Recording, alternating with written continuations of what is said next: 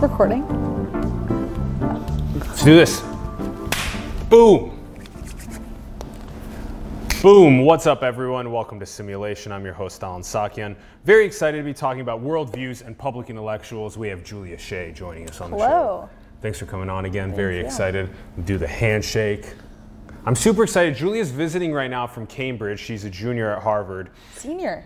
She's a senior now at Harvard. That's right. Yeah. Okay. You're in the year. Okay. Okay. and we've done two shows with you before. I've loved our conversations. You just came in and you were saying a moment ago that you were looking at the slogan of what Yeah. we've been saying with simulation, rebirthing Yeah. the public intellectual. Yeah, so every time I get an email from you, at the bottom of the email is this um, quote, or not quote, slogan, I guess, that says, um, You're rebirthing the public intellectual. And that really made me think um, about how I think in today's age, we're sort of missing this figure that we had in the past and that we still look toward. We don't have these people like Bertrand Russell, Oliver Sacks, all these people who, I mean, Oliver Sacks was relatively recent, but this sort of like, I, these like critical idea people have sort of left. And that, I think, is what you're trying to do here. And um, I think what we were talking about is how um, people like Donald Trump or people who are extremely biased in their views, that's an extreme example, um, have like millions of followers on Twitter or whatever, YouTube, whatever platform they're using. Whereas um, people like you, I mean, it could just be um, that you haven't been around as long as these other people yet doing what you're doing. Um, but have more the sort of the public intellectual maybe is facing some sort of um, difficulty getting attention um, or followers or likes or whatever that is. And what is that pushback? Yeah, it was a great when you walked in. You were just like rebirthing the public intellectual. Let's talk about that. And I was like, okay, sounds good. Let's do it. Yeah. Okay, so there's a couple things. Let's look at it historically first. So, on a level of history, this has been happening for quite a long time. Is this sort of uh, during this this kin tribal era that we had, we had a lot of the time someone that was a storyteller that was wise within our kin, within our tribe, that would help tell stories that was in the best interest inclusively to communicate a story that was important for other people to hear. And we've kind of, after a long period of evolution, kind of exploded in terms of population from these kin tribes into this massive interconnected global globalized information technology world with 8 billion of us and now it's become a little bit more difficult to find the signal where you can end up having someone that's just trying to self deal by telling a story. I'm just going to tell you something so that you pay me money that i earn money and it doesn't even need to be wise or not. It doesn't even need to have a great signal or not. So and that's all the way from kin tribes from 100 plus thousand years ago, all the way through things like public intellectuals that you were describing earlier, also ones that were maybe in these smaller towns of 10,000 people that were developing, all the way up to today, where you see this blue check mark ecosystem of verified users. And you can occasionally find a verified user that has an input stream that's all, ha, that has been multidisciplinary. They've balanced tons of different worldviews and perspectives and then you can have uh, a blue checkmark person that is extremely biased, extremely one sided. Their input stream has been just one side of a conversation, and they have millions of followers. But then you can find someone that only has 300 followers that actually has an input stream that is the most multidisciplinary, the most balanced of worldviews, and they're disseminating really high quality stuff, but they are only getting it out to a couple people. Yeah. So this is part of the movement that we care a lot about is part of the slogan is this rebirthing the public intellectual. Another part is inspiring you to build the future. And so when you have a new connected globalized information technology world, you can actually leverage the tool to be extremely powerful for disseminating high signal. And how do we come up with the consensus of what is signal? Tough, but we are totally on path to be figuring that out and doing it with things like this, as well as other independent media. You were talking about it a little bit ago. You don't, you and so many other young people are like Julia came in and she was like, not just wanting to do things that were mundane, right? That's why she's even here in the first place. She came to Silicon Valley because she knows that she can accelerate herself intellectually at much faster rates by being bicoastal, by having a Cambridge nodal cluster and a Silicon Valley right. nodal cluster. And so she's here doing that. And what she did is she immediately started vlogging and she was vlogging about the experience of being here and capturing really good conversations between us, with Ron, stuff outside yeah. that she's experiencing, yeah. stuff that she's experiencing, and she started stitching it into a movie. This is what I'm saying. This is the public intellectual. This is people that take life by the horns and say, I'm going to make content that inspires people. Yeah. That no matter if I only start with one follower, that eventually that becomes two, four, eight, 16, and then we can slowly but surely yeah. regain back control of having a more cohesive unity on this planet. So that would be a tiny bit of a yeah. history plus all the other IT stuff that we're in for just that's just the public intellectual side of things. Yeah. I think like one interesting question we'd sort of have to do an experiment about this is like is the public intellectual really less popular at the moment than these other people? Like is there are we biased in favor of people who are biased and rather than like interested in all knowledge? Um, and I think like that's something we're sort of assuming here. I'm not 100% sure it's true um, we'd have to sort of like go through Instagram accounts and go through YouTube accounts to really see whether that's true. And well, you could use the word cognitive ease or cognitive bias, right? Yeah. Because it's as easy as saying that if you provide me with a black or white perspective on something, I can more easily just say, ah. But if you provide me with this nuanced, multi paragraphed explanation of something, yeah. I'm going to be like, oh, it's so much harder to yeah. understand. Yeah. Um, I think maybe it's just that um, what we're talking about, the type of like inspiring content that we're talking about, um, like you're saying, it might be sort of like hidden in accounts. I think people can, when they read it, they detect it and they're like, ooh, this is good stuff, but it's just not like public enough. Um, so that's why I'm super into what you're doing here. I think um, one thing though is it's really important. I've been thinking about this myself, sort of like figuring out what format and how to organize this stuff um, to get it out. Because I think what we're facing is this issue of like, we can have these conversations, but they can be lost pretty easily and they can be buried in 40 minutes into a YouTube video or whatever. Um, so I think figuring out like how to make this stuff accessible so that it can inspire people is so important. Yeah, so that's taking content like this and being able to do things like make knowledge graphs, make transcripts of yeah. it, do things like make highlight reels of it, make short clips of it. And yeah. with help of people like you that actually watch the program, we can do things like that. We just need the couple extra teammates to come on board and help us with yeah. things like that. So and the and the funding to move the ball forward and we're slowly getting there and doing that. So I also want to illustrate out, so that's part of the equation is figuring out the optimal modes of dissemination of this content, yeah. the optimal modes of inspiring other people. Long form is good, it gives them that option. We also need the transcripts, knowledge graphs, all that stuff, highlight reels, etc. Anyway, yeah, Let's, we can move off of this. Let, well, I want to, I want to, you then, you then, in, you elicited another aspect of what I'm extremely passionate about building in the long term, and I want to uh, explain that now. Yeah. So in the long term, if you take this public intellectual movement and you, instead of saying that this is going to be something that's just going to be on Twitter and on YouTube and it's just going to be on, on streams of, of content, or it's just going to be in a coliseum or in an atrium or whatever it may be in a, in a, on a stage in front of people. That's good that's good.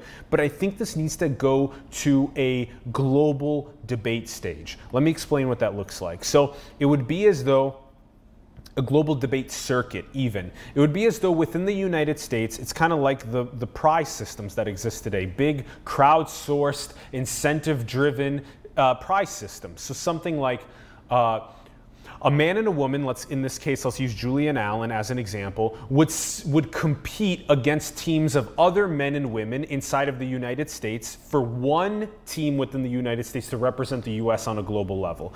Same thing in Kenya, and same thing in in Latvia, and same thing in in Thailand. Just all different places around the world would have a team of a man and a woman that would compete against other teams of men and women in order to have a single. We'd have a language one. barrier.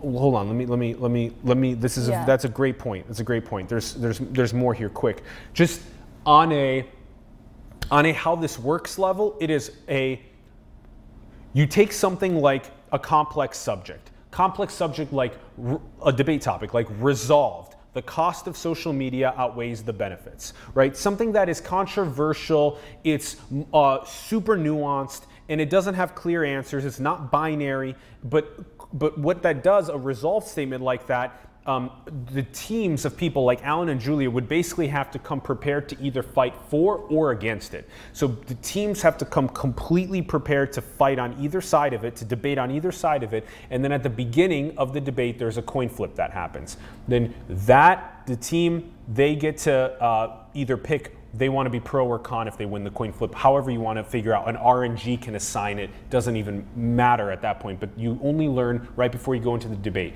Then you have judges. You have a panel of judges, maybe three or five judges. What they're doing is they're listening to the persuasive arguments between the two debate teams, and they're picking which debate team is best at, at moving forward.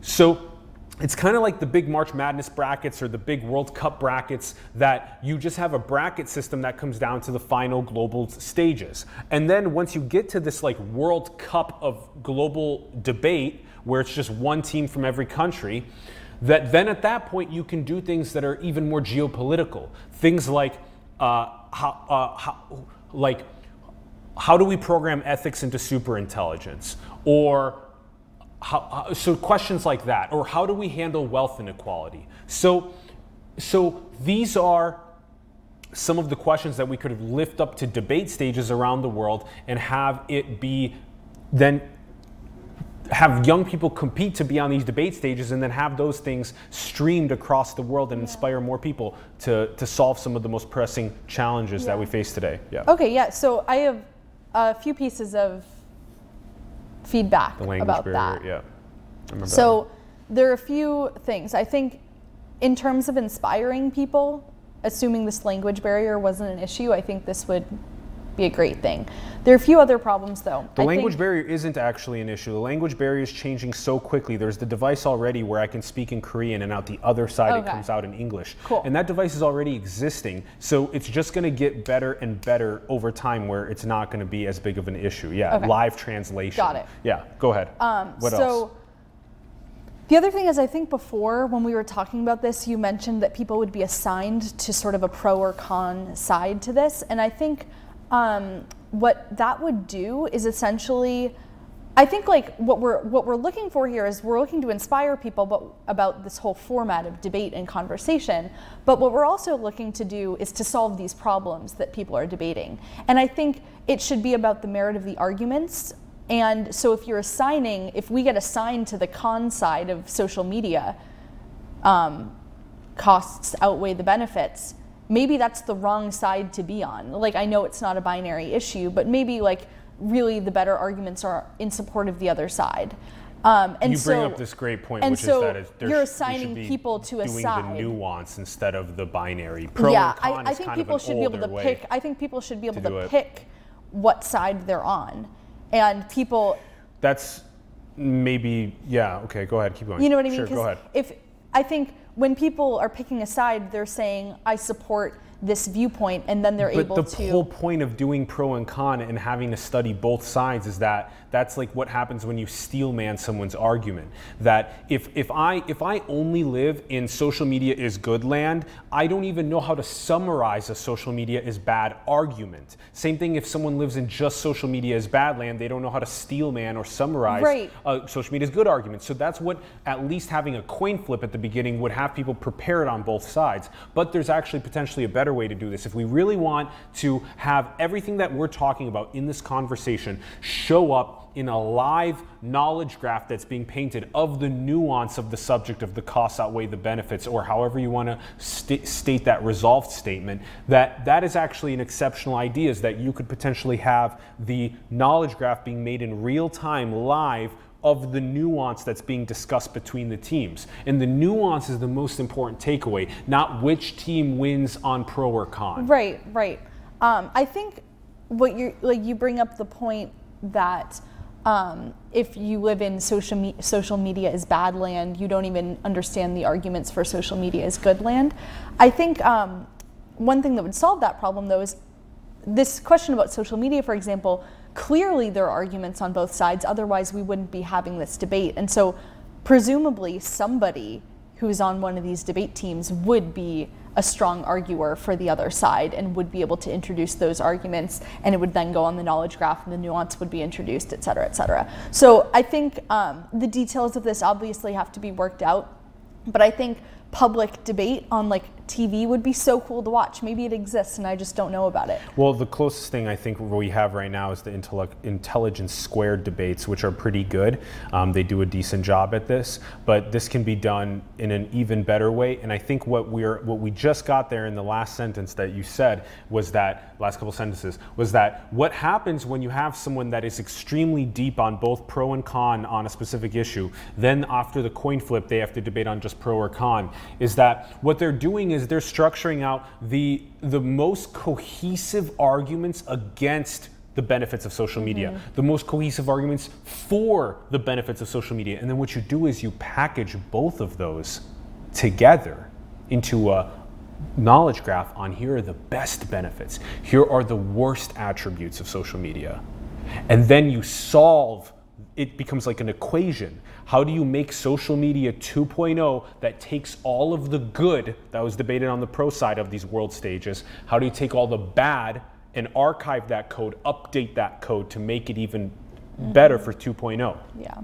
Yeah, so that's where things like this could lead. So this is the mix between public intellectuals, global debate circuits, n- nationally, internationally televising yeah. these. Oh, yep. one other piece of feedback. Um, I think that the speech format could be interesting for people to watch. But also, I think there's some value, as you know, because you're very involved in this, in like the sort of multimedia type approach to argument or to content. Um, so I think having this not be necessarily just like, uh, like essentially what this is, like a verbal broadcast, um, instead having it be like like you could have any format. People could choose the format that they feel is best. It could be videos, it could be um, written content, it could be sort of like a post that incorporates written content, video, audio, etc.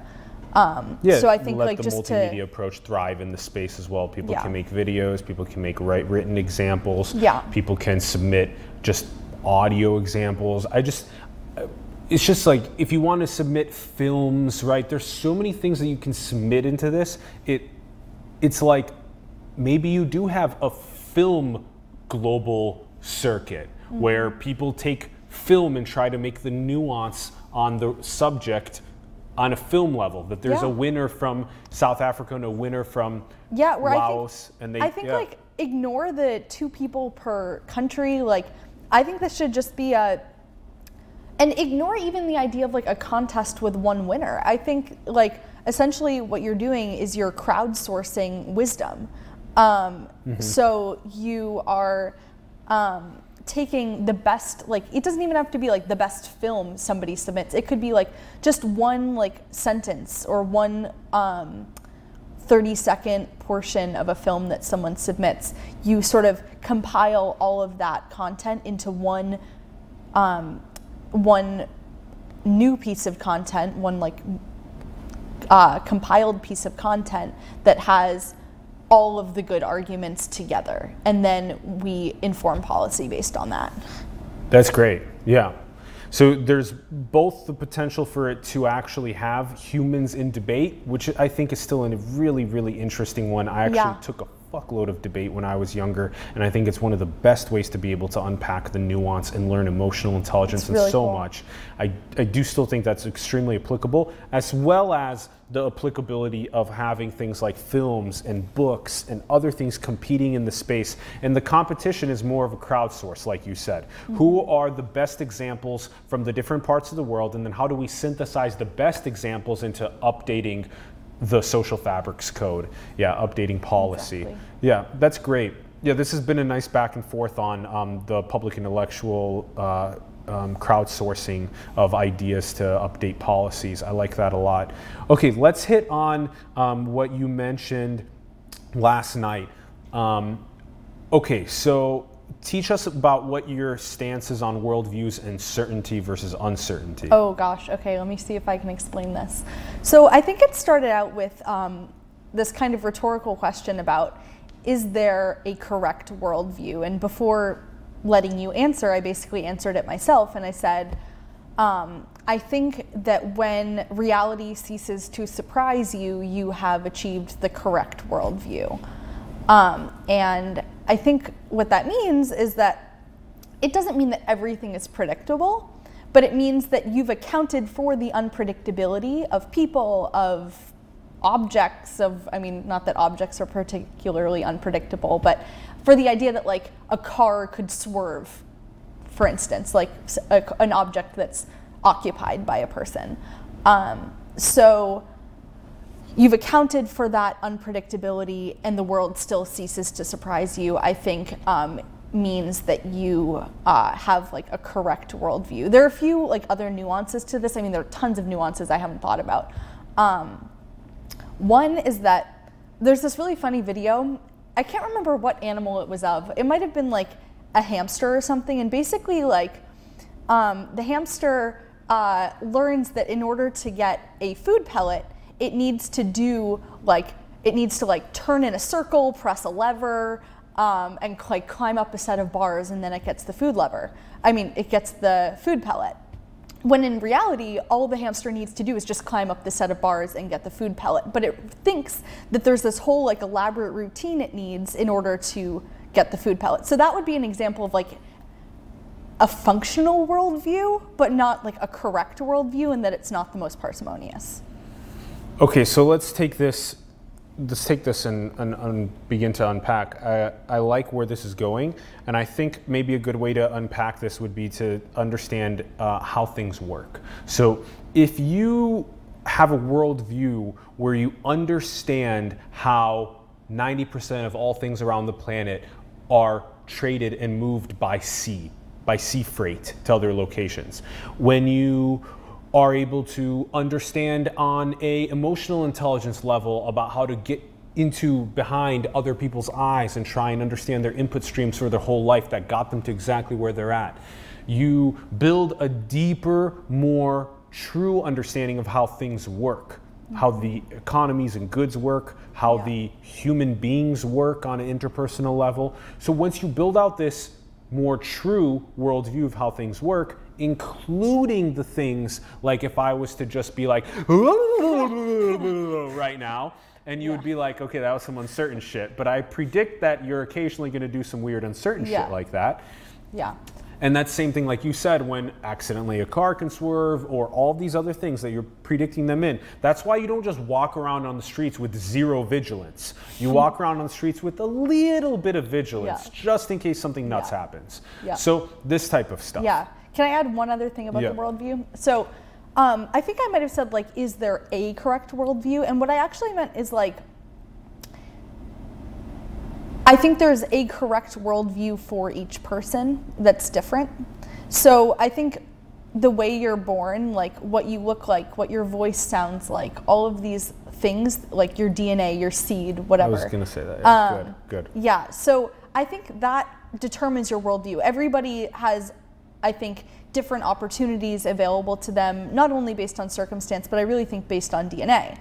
And um, so I think people's worldview can be different. So, like, for instance, like, I think you're somebody that believes in um, doing things in a slightly more um, uh, uninhibited way than I do. And I think there's a lot of value in that. You can send out tons of content to the world and get feedback from the world. Um, whereas I operate on like a slightly more conservative, um, uh, like conservative, I operate from a more conservative viewpoint essentially and think that, oh no, I should only put out content that is really valuable to the world.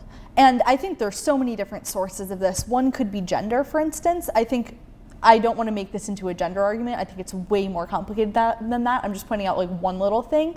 I think um, that uh, maybe like women or other underprivileged groups or whatever need to sort of prove themselves more or something. And so there's more reason to um, cull and pick your content um, and your self presentation um, more carefully. So it's as though the seed of every single human that has their own unique DNA in it, as that gets expressed into the world, that that becomes their optimal worldview, at their truest worldview. So it's as though it's as though that if you have a seed that is meant to be an artist, if Yeah. the seed is meant to be a scientist, if the seed is meant to be a philosopher, whatever the seed is meant to mm-hmm. do in this world, that the closer and closer that you get to opening up the doors for yourself that get you to the artist because you were able to get the tools when you were really young that got you closer and closer to understanding that art's what gives you the most meaning in life mm-hmm. that then your worldview becomes definitely more centered on art it's not like you're going to somehow also end up knowing absolutely everything about macroeconomics Oh, at the same time Yeah. but so then this is how your worldview can, because you have a limited amount of neural real estate, you can't just sponge up every single edge field at its absolute fullest. I think um, one. I heard this like recently. I don't know if this is true at all. I think that there's some sort of thinking that humans sort of don't have a limit to the amount that they can learn. Obviously, we're limited by time, um, but in terms of like actual content, like assuming we lived forever, that there isn't actually like a limit to how much our brain can learn. Well, there's so much nuance there. I mean, one, one one of the points is like you brought up time, like you live for 80 years, so that's first and foremost. Yeah. Um, uh, the next point is that it's just it's hubristic to think that like your you know input stream can somehow encompass all that is. Yeah. Oh, of course. So so we so then probably the most humble way I think to potentially Yeah. approach it is to say something along the lines of I will identify what my unique seed's DNA is, and I will try and identify in the world as much of an input stream around that unique seed's DNA that I have, so that I can come out to have that as true of a worldview for this seed as possible. Yeah, I think we're sort of mixing up this idea of like optimal life and worldview, like in terms of like career being optimal or whatever, like pursuit you take on um, in your life. I think it's different from worldview. Like true, like I don't, I don't, I don't have as much of a hard cut line between career and worldview. I think these things are totally. worldview is, I think, how you understand. Like worldview is your model of how the world works. and It's your career separate. gets totally embedded within that. your career informs your worldview. Okay. Okay. I think you, we can get lost in words, um, but But I think that I think it's Yeah. important we keep the the concepts separate. I think they're different. what you do every single day in your career totally informs your Oh, yes, worldview. definitely. But but at the same time, it's as though it's not like a okay, fine, sure, you can separate and say like Yeah. my worldview can be reading books that don't have anything to do with my career. Wait, no, no, no. A worldview is not an activity. A worldview is not I reading know. books. I know. Okay. Yeah. A worldview is exactly what you have at this given moment based on the inputs that you've taken in in your life. Point being is that if one thinks that they can just somehow separate career from worldview, they can't. No, of course not. Yeah, so so that's why I said there's no binary division for me between those two things. I That's why I was saying that. Yeah. yeah. We're getting a little lost in the words Okay. right now. We are. Yeah. Yeah. Yeah. I think the most important point that we were trying to hammer there is that the more that you understand how things work and how humans work, how economies work, Yeah. how the planet biology evolved to get to the point that it does today, the more that you understand the truth of those things, the more that you have a true worldview. Then we said that the seed, if you care more about art or science or philosophy or wherever you care more about, your potentially you can have a more true worldview for what your seed fullest actualization is in the world. I think those are some of the key points. Yeah.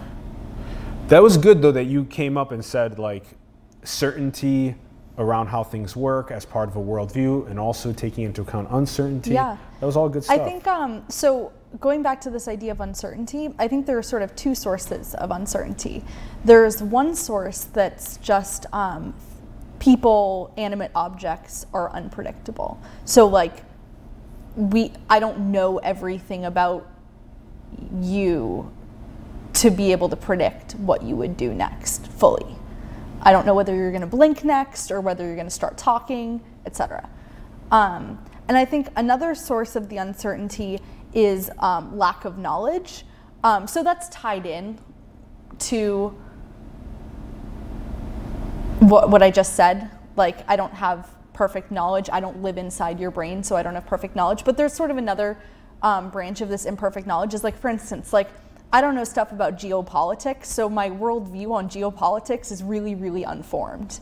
So that's like a different kind of um, unpredictable. So I like, or the economy. So the economy could like collapse tomorrow, and that wouldn't surprise me that much because I have a huge uncertainty allowance for stuff in the economy just because it's not what I read about.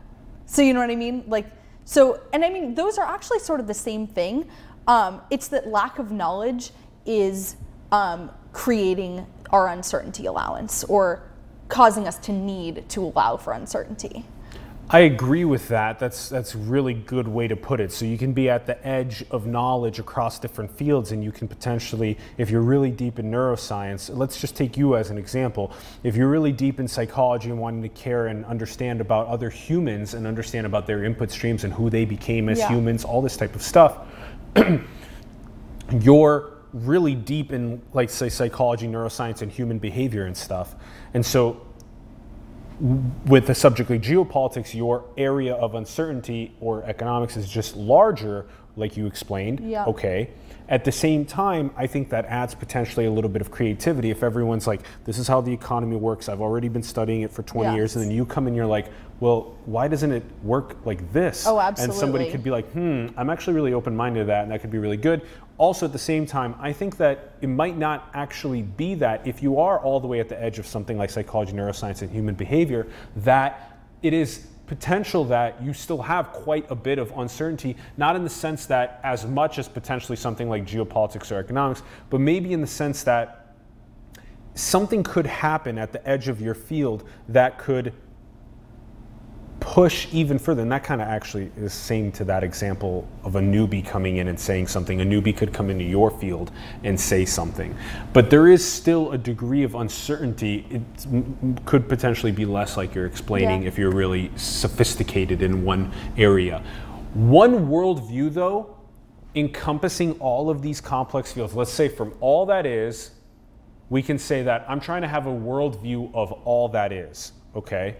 Then the question would be what makes up the most true worldview of all that is? How do you teach a child when they're born into the world the most true worldview of all that is, and then let them also simultaneously be figuring out this is what I want to creatively express into the world. But right now, we're not even doing that. We're not taking and saying that we evolved on this rock together. We're not saying that that that 8 billion of us all have different perspectives and different life stories and different amounts of trauma growing up because we didn't have the right nutrients and different creative expressions, the contributions to the world. So it's as though we're missing one of the most critical pieces of worldviews, which is taking what is the most true worldview of all that is, of our reality, and trying to get that to kids when they're born into the world.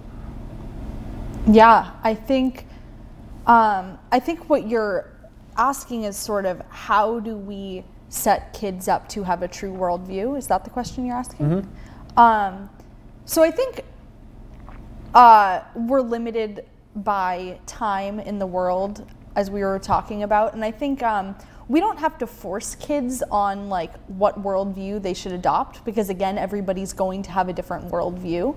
But did um, we evolve here on this rock together? What does that mean? Did we evolve here on planet Earth together? Yes. Did every human that's ever birthed and died evolve on this planet? Yeah.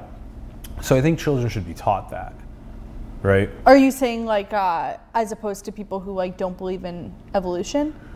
Sure, or there's so many other examples like this. Like we can't just believe that for some reason that that we're good and China is bad, right? Yeah. These binary ways of perceiving Yeah. the world, those are this is just not a true statement when Right. someone is trying to say something like that. Right. So when you say that actually the US is both good and bad, China's both good and bad. Yeah. Everyone's everyone on the planet is both good and bad, then you're starting to get closer and closer to truth. What are the good codes from US? What are the good codes from China? How do we help uplift these good codes, archive the old things? yeah. These types of processes. Are we all bound to always be good and bad? Or are, are we suggesting that we can sort of leverage all the good aspects of the world and create a world that's all good? It's a great question. I think nothing's impossible.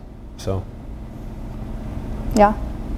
So hopefully we'll figure out what this absolutely exceptional, outstanding code is and Yeah. we'll bring that forth at its fullest.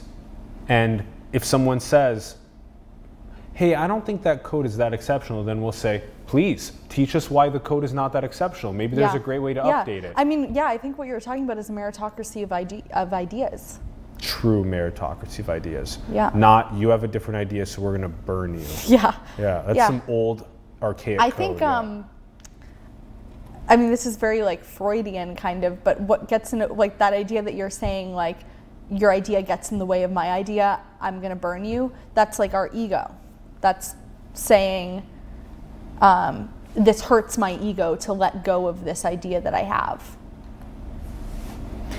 One's open mindedness, we've talked about this several times, is a major key in being able to take and balance so many different worldviews, so many different variables, come up with new, new lines of code. Okay, and then maybe the last thing that we should talk about is nutrition. Yes. You actually asked me this the last time we sat down together, and the second time we sat down together, and I and I said that it's I want, I want, I want to refine my answer and say that I think exercise and nutrition are unique to that seeds Oh, yeah. express expression to the world. Yet, I think that one can say that if you like, there's that weird place called the Heart Attack Grill in Las Vegas, where if you're like over 350 pounds, you eat for free.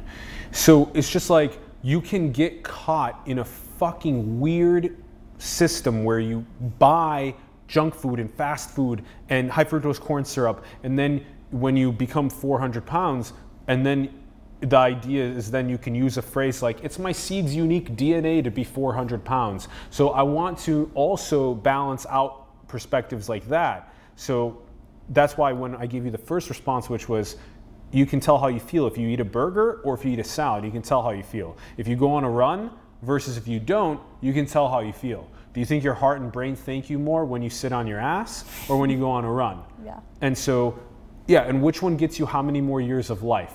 Does a salad extend, uh, does a burger slow, uh, cut off a couple even days of my life? Does not going on a run cut off a couple days of my Yeah, life? it- I mean, I think it would be great if we could quantify that stuff and use that as information to empower people to make more informed choices. Um, I think part of it, I don't know, maybe, the, I think, yeah, there's stuff online that's like smoking a pack of cigarettes is like minus X number of days. I think having that um, information more available um, probably would be really effective. I'm sure there's behavioral economic stuff to back that up. Um, yeah, I, I so I think, and you were also talking basically about, or one thing we were talking about earlier is that people are sort of like roped into this system of eating crap and then suffer from it um, without choosing. I mean, it's like, what do we subsidize in this country? Like corn. We like feed corn to everything. Um, we um, have foods that are the foods that are the cheapest are the unhealthiest. Um, so essentially, if you're not swimming in money to spend on food, um, you're going to be eating crap. Um, and I think it's a huge failing of our society that that's the way it is. Um, so I was suggesting um, that maybe we should have like federally subsidized like smoothie bars. And I know this sounds like the most like extra thing ever because smoothies have been associated with um, lots of sort of like cultural privilege. Um, but the point is, is that it's like a nutritional drink with um, fruits, vegetables, and like healthy protein. Um, and that's sort of like, at least I think based on current nutritional knowledge, like kind of a fact. Um, so if we had things that I, I so I, I hesitate to say we should like ban bad foods because I think we should be able to eat them in moderation. Like you should be able to have birthday cake and not have it like we don't want a black market for bad foods. Um, but at the same time, I think what we should do is sort of push forward the things that are nutritional and make them readily available and um, easy to easy to pay for. Um, so that means like smoothie bars on every corner, and then people won't go into the convenience store and buy chips. Yeah, there's some interesting nuance here is that if you take something that's as complex as the microbes that have evolved inside of your gut and you and your oral microbiome, your gut microbiome, if you really think about the billions of years of evolution for those microbes and then just the these past couple millions and hundreds thousands of years of humans evolution, a lot of people hypothesize that it could be that we are actually in service to our microbes. And so that the amount of will that you think that you have yourself of deciding when you open the fridge to grab this or grab that is actually quite a bit lower than your microbes are oh, commanding yeah. you to do.